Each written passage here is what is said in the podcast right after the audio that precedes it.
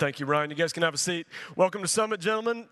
So, two months ago, two or three months, I decided to give Laura a break, cut out of work a little bit early, grabbed both kids. We have a, daughter, Penny, who's a little over a year, and a son, Hill, who's about three years old. And so, took them and just started driving, made our way up to Plano, and found this shopping strip and got out, started walking around. And we go into this like split level, kind of two story deal. And, uh, it's zone defense because I got two kids. Penny's starting to walk, but she's really clumsy. She'll fall and like bust her lip, you know, a couple times a week. So I've got to really pay attention to her. Hill's a little more capable as a three year old. And as I'm sitting there watching Penny, all of a sudden I hear my son crying for me. And I'm turning around, I'm looking, and I can't find him, but I can hear him. And I can tell also that he's no longer on the same floor that I am. I'm on the first floor, he's on the second floor, and he's crying, Daddy, Daddy, just wailing. And I'm, I don't know what to do because I've got to have, I've got Penny here. I can't find him. And then to make matters worse, I start to hear some stranger talking to him, saying, Here, just, just come with me. I'll help you. Give me your hand. And I'm like, Oh, no, no, no, no, no. And I can't figure out how to get up to him. Like total dad fail. I don't know if you have children, but you start to have that panic feeling like, okay, in the next two or three moments, this may determine whether or not I see my child again. Like someone's talking to him. I can't find him. He's on a different floor. Let me show you where my son was. He was somewhere between the toucan and the snake. We were at Safari Run. He was perfectly safe. He had gone up. Uh, into this little gymnasium thing, and he was trying to get down the slide, but he couldn't. He was stuck. He couldn't climb up over it.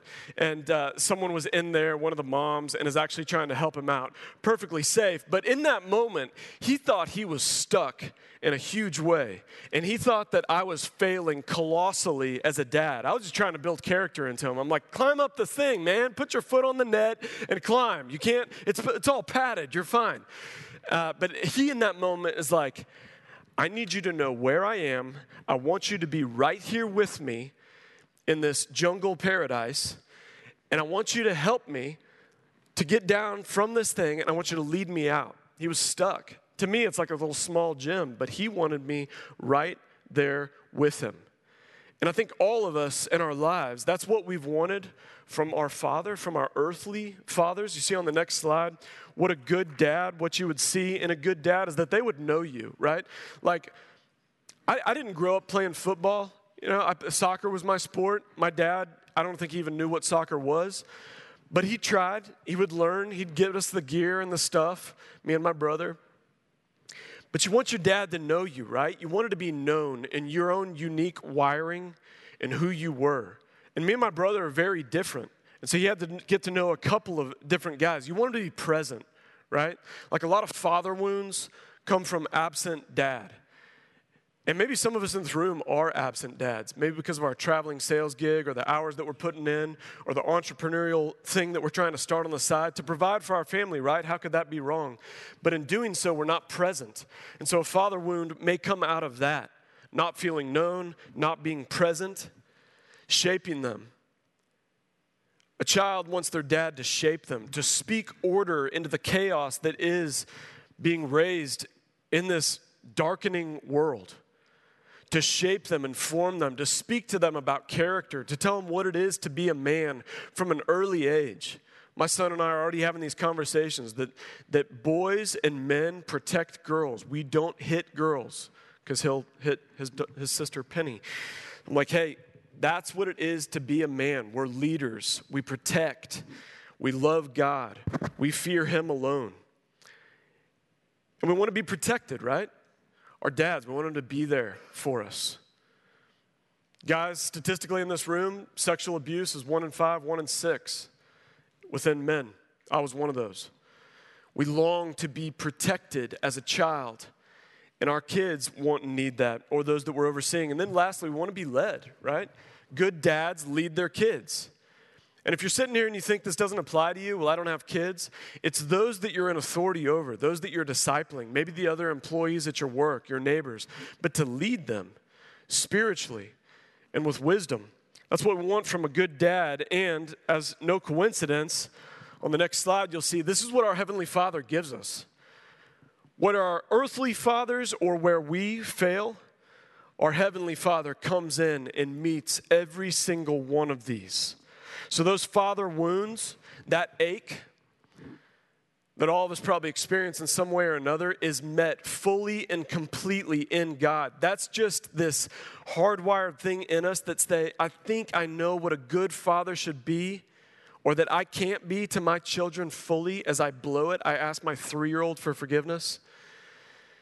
But our Heavenly Father is in perfection. And what we see here in Psalm 139 is that our Heavenly Father knows us, and He knows us far beyond what we ever could know another individual. He is with us. So the first knows us, omniscient. Second, omnipresent. He's with us day in, day out. Even before we knew Him, He knew us. He forms us. He's omnipotent. He's all powerful. He formed us, knit us together in our mother's womb, but not only that, He is for us omnipotence. All powerful. He is for us in the battle that we face, this war that we are in this side of eternity. And then, of course, He leads us. That's where we're going to be going through this psalm as we look. It's what we see in our Heavenly Father, what all of us want, and therefore what we also can emulate as we come under our Father and are instructed by Him, He'll shape His character in us. So let's walk through this. Psalm 139, verses 1 through 6. He knows us. There's a times that this happens in the church. Someone will walk up, maybe from regeneration or whatever, and they'll be like, "Hey, uh, you probably don't remember me, but," and I'll be like, "No, I, I remember. We had we had coffee down there. We were actually sitting right over there. You told me about this or that that was going on with your wife and whatever. And I'm, I'm sure you guys have a similar experience where you can remember something.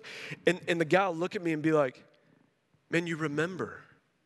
It happened to me this morning, actually. Tyler walked in and basically quoted back to me my opening point of my talk from two weeks ago. And it was like, Tyler, bro, thank you. You actually listened. Like, you remember. It, feels good to be known because it expresses love. Knowledge uh, connects to love when it's in a relational sense. And in this psalm here, in verse 1 through 6, David writes, Oh Lord, you've searched me and you know me. You know when I sit, when I rise. You discern my thoughts from afar. He knows our unspoken thoughts, which is both comforting and really disturbing. It's been said that if you knew my thoughts, you wouldn't let me speak. And if I knew your thoughts, I wouldn't let you in here. God knows all of us and yet still loves us. He knows our thoughts. You know my going out, my lying down. You're acquainted with all my ways. Before a word is on my tongue, you know it altogether. You hem me in behind and before. You lay your hand upon me. Such knowledge is too wonderful me. It's too high for me to attain. So, this knowledge that He knows everything about us and yet still loves us is powerful. That He remembers everything all of our tears, all of our fears, all of our loves and desires. He knows it all. And before we even speak the words, He's like, I know, I know, because I love you. That knowledge is fatherly. I, I, do this thing with my son because he's three and he's small. He'll curl up in a ball and I'll get on top of him. We call it bear cave. He acts like he's a little bear and I'll like surround him and I'm covering him up and he, he goes into it's like a hiding place he feels safe and protected and i can like shield him and uh, you know the little sister penny will come and like try to bat around and get to us but i've got him he's wrapped up he's protected by his daddy and that's what this is, where he says, You hem me in behind and before. You have laid your hand upon me. There is a covering, this fatherly covering. He's like, I got you. If anything comes from behind or from the front or above, I've got you. You're mine. This is a fatherly love. And beyond that, it is covenantal, it is unchanging. He will never leave us or forsake us. This is not based on our works or our good deeds or on our bad deeds, but this is a covenantal love by a father. There is nothing my son can do, nothing that can make him become like an unson of mine. That I would somehow, he would no longer be Hill Elmore. He will always and forever be that, and I will always and forever love him, regardless of what he does or doesn't do in his life. He's my boy. And that's what God is for us. our Father, omniscient, knows us, loves us. 7 through 12, verses 7 through 12, not only does he know us, he is always with us. He is omnipresent, all knowing, all present. Now, this is a sobering thing because I know myself and uh, I know that I'm not the only one that is like this. I know the thoughts of a man, the double takes that we look at a woman, maybe in your office place, the laziness at work, the harsh words to a wife, the things that you look at on your computer, the way that you withhold yourself from your wife by taking care of and touching yourself rather than pursuing her. The deceit maybe in taxes, thinking, well, I could take a little shortcut here and maybe I might get a better return or not have to pay so much to the IRS. He's with us, ever present, beside us. My kids have monitors in their rooms. I have night vision over my kids. I can see them all night.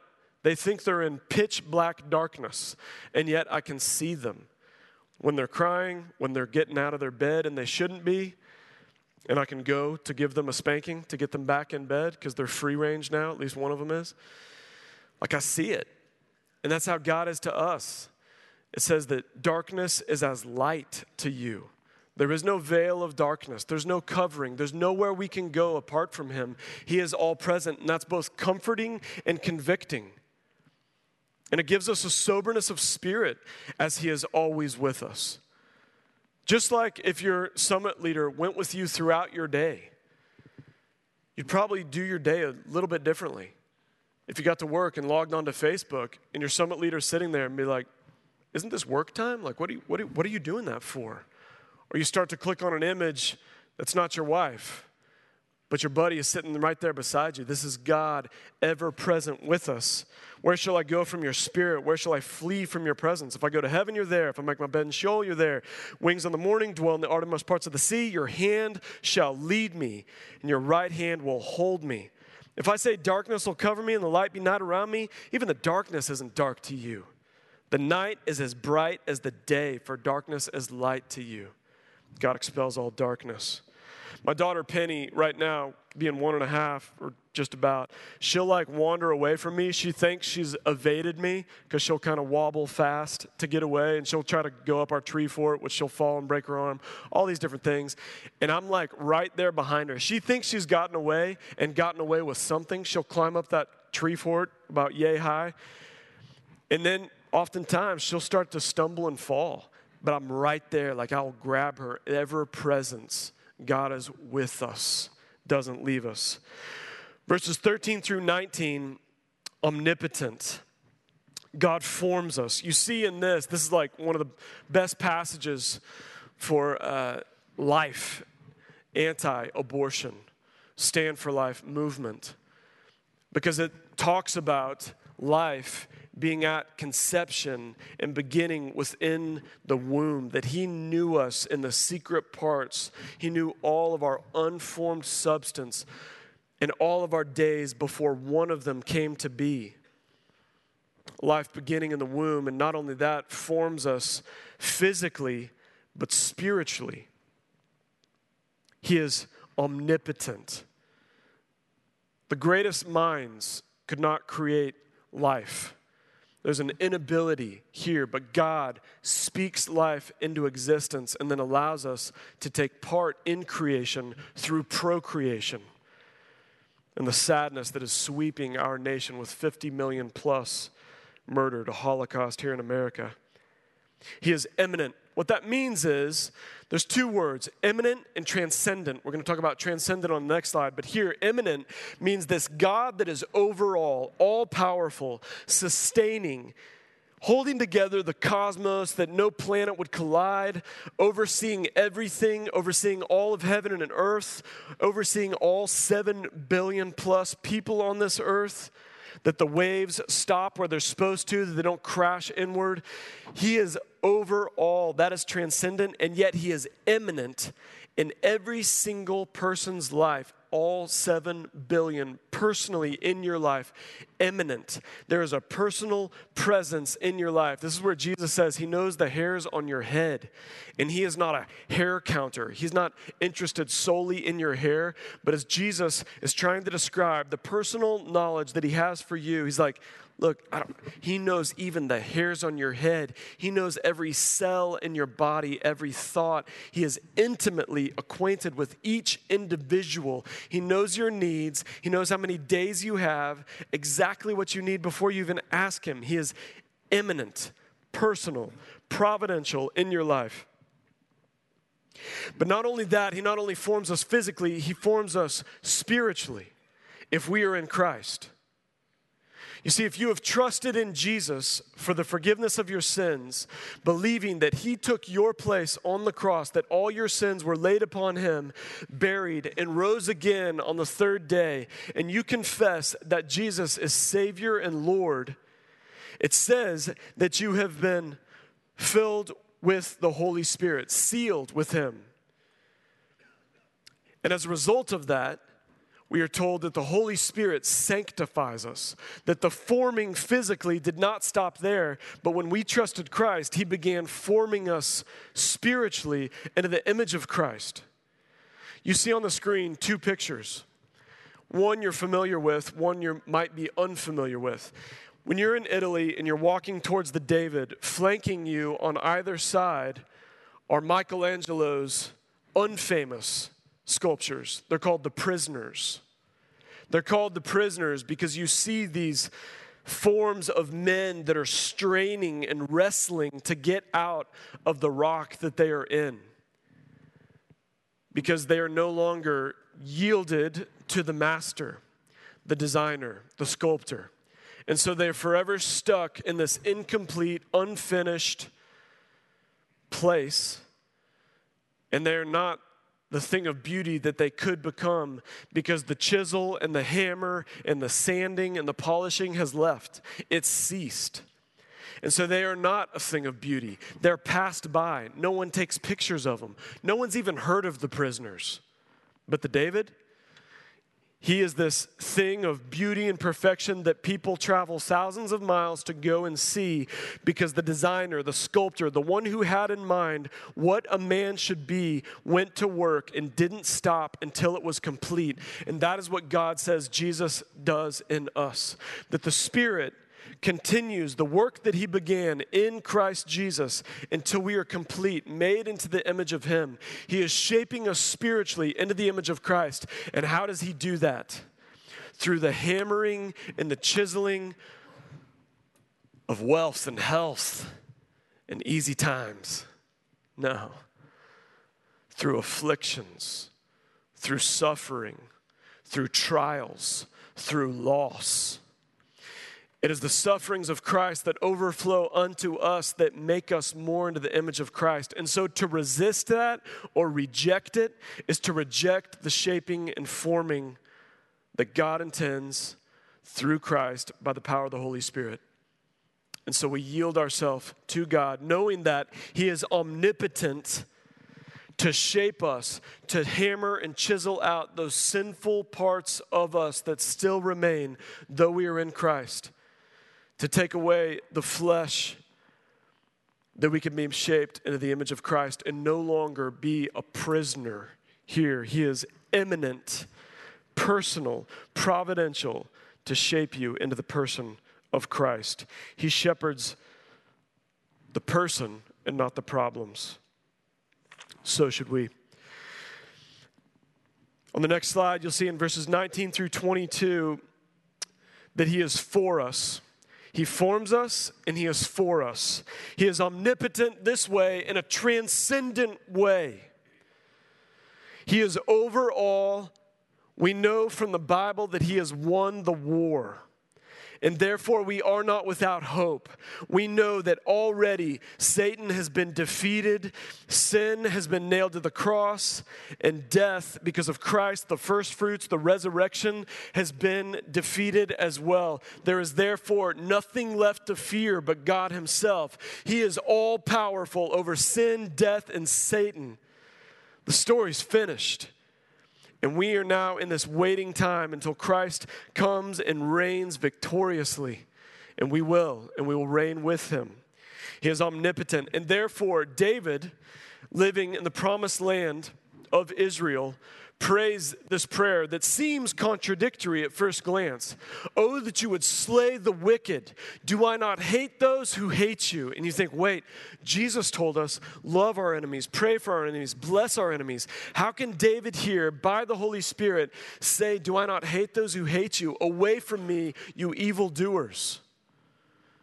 It is because God is holy and just. We live in a. Uh, we live in a world that wants to make Christianity neutered and to make us pansy men that no longer have the gumption and the holiness and justice of God. We want to err solely to God is love, to the mistake of rejecting that He is also just and holy. That in Him and around Him there can be no sin, there can be no evil. It's why Satan in the rebellion was cast out and why there became a divide and he had to send Jesus. He is holy, he is altogether transcendent, majestic, all powerful, and there can be no evil around him. It's why he had to send his son to redeem that lost. And so it is proper and right when you read a headline about a radicalized militant Muslim who drives speeding across towards Parliament, killing people, gets out and knifes someone to death. It's right to feel a righteous anger. When I read that headline, and the headlines daily, it enrages me. But I don't hate that guy. I hate the evil. I hate the fact that he has been taken captive by Satan to do Satan's will, that he's a slavery to, he's enslaved to sin, just like I was. And so while I'm enraged by the evil in this world, you know who our greatest giving, me and Laura, outside of Watermark, has been to Muslim evangelism. I don't hate Muslims. I love them. I pray for them. And I long to see them redeemed by Christ because they're following a false dead God and a false religion. And so we hold in tension when someone commits an evil. I was reading last night about Planned Parenthood and the horrific, these underground interviews. I'm sure you're familiar with them for medical progress. And you hear the horrific things that these doctors are doing as they extract children and try to take their body parts intact to sell them for a profit. It enrages me. Like it's, it's difficult to read about the procedure as they talk about killing that child to pull them out. And that the mom doesn't actually know that they're 24 weeks and are viable. It enrages me. Just like this passage here with David. And yet, we pray for their salvation. We don't bomb them. We pray that they would be saved before they stand before God and are judged eternally for the murder of children. And not only that, you take the log out of your own eye, and where you are a murderer with your words, where you are committing adultery with your eyes, or with your hand, or with your computer. Because the wicked within us He's sovereign over that as well. He wars for us. In this spiritual battle, we don't fight it on our own, we go to God. He's the one that has victory over sin and Satan. And so, in our battle against Satan and evil, we don't go and forge against us, just like David. He calls upon God Most High to fight his battles. He doesn't say, God, I will slay the wicked. He calls upon God to do it. And in the same way, with sin in our life or the evil around us, we call upon God because He is transcendent, supreme, all powerful, and yet immanent. He is victorious. On the next slide, He leads us, verse 23 through 24. This should sound really familiar because David, what he does basically is he goes in a loop. He begins with, O Lord, you have searched me and you know me, you're acquainted with all of my ways, therefore you shall lead me. And then he ends with, O God, search me and know me, test my thoughts, see if there be any grievous way in me, and lead me in the way everlasting. It's this loop. Search me, God, know me. You know me, you're with me, you formed me, you're for me, so lead me again as you search me. He creates this loop that is all day, every day, a reminder for him you know me, you with me, you're for me, you formed me, now lead me. He's reminding himself. And it's this call to God. He says, Because of all this, I put myself in glad submission to you. You think about the difference of my son versus me going into a doctor. When my son gets a shot, it takes me and a nurse to hold down that three year old to get a shot because he doesn't know it's a good thing. I know that that doctor means health. And so I go, I'll gladly pull up my sleeve and let them give me that medicine because I know it's for good. I have put myself in glad submission to the healer. And so David, after he recalls this omnipotent, omniscient, omnipresent God, he says, I put myself in glad submission to you. Search me, know my thoughts, know my grievous ways that grieve you, because I have a reverential fear that you are holy and I am not, and yet you call me to holiness. Therefore, God, just like the prisoner, chisel away Hammer away the things that don't belong, painful as it may be. I will bring them into the light so that you may take away all that is in me that is not Christ like, that it may be formed into the image of Christ. It will be painful and it will be glorious and it will be freeing that you would no longer be a prisoner, but that you will be a person in the image of Christ because God longs for the to be mutually desired leading. He wants to lead you, but He will not drag you. And there's therefore Therefore, he waits for you to say, Lead me, lead me, God, lead me in the way everlasting. He wants to lead you, he's waiting. My son, when he called to me from that playscape, Safari Run, I didn't just say, Suck it up, son, figure it out. I grabbed my daughter under my arm and I stooped low into a three foot tall entrance and walked through a three foot tall toddler trap, six foot one in my boots, trying to navigate through this padded, netted in mess. I got down in it and I met my son where he was and I took him out. I led him out into a place of freedom and fun. And then he kept me there, and we played in that thing the rest of the time. It's what God did for us in our mess as we were trapped, as we were screaming and wailing. He condescended from that transcendence, immanent, came to us, the person of Christ, and now sealed with the Spirit, walking with us through this wild space that we are in leading us out into a place of freedom. Call upon him. Let him search you and know you and lead you in the way everlasting. Amen. Let me pray. Father, we praise you and thank you that you are ever present, all powerful, all knowing. That by the power of the Holy Spirit, for those who have trusted in Christ, you're with us every day, every moment. And would you lead us, Lord? We invite you in glad submission, reverential fear, and we desire for you to lead us. Guide us in this time as we now discuss the areas where we need to be led, the areas where we need to be chiseled by the Spirit to be sanctified. Thank you for these men. Bless them as they go. In Jesus' name, amen.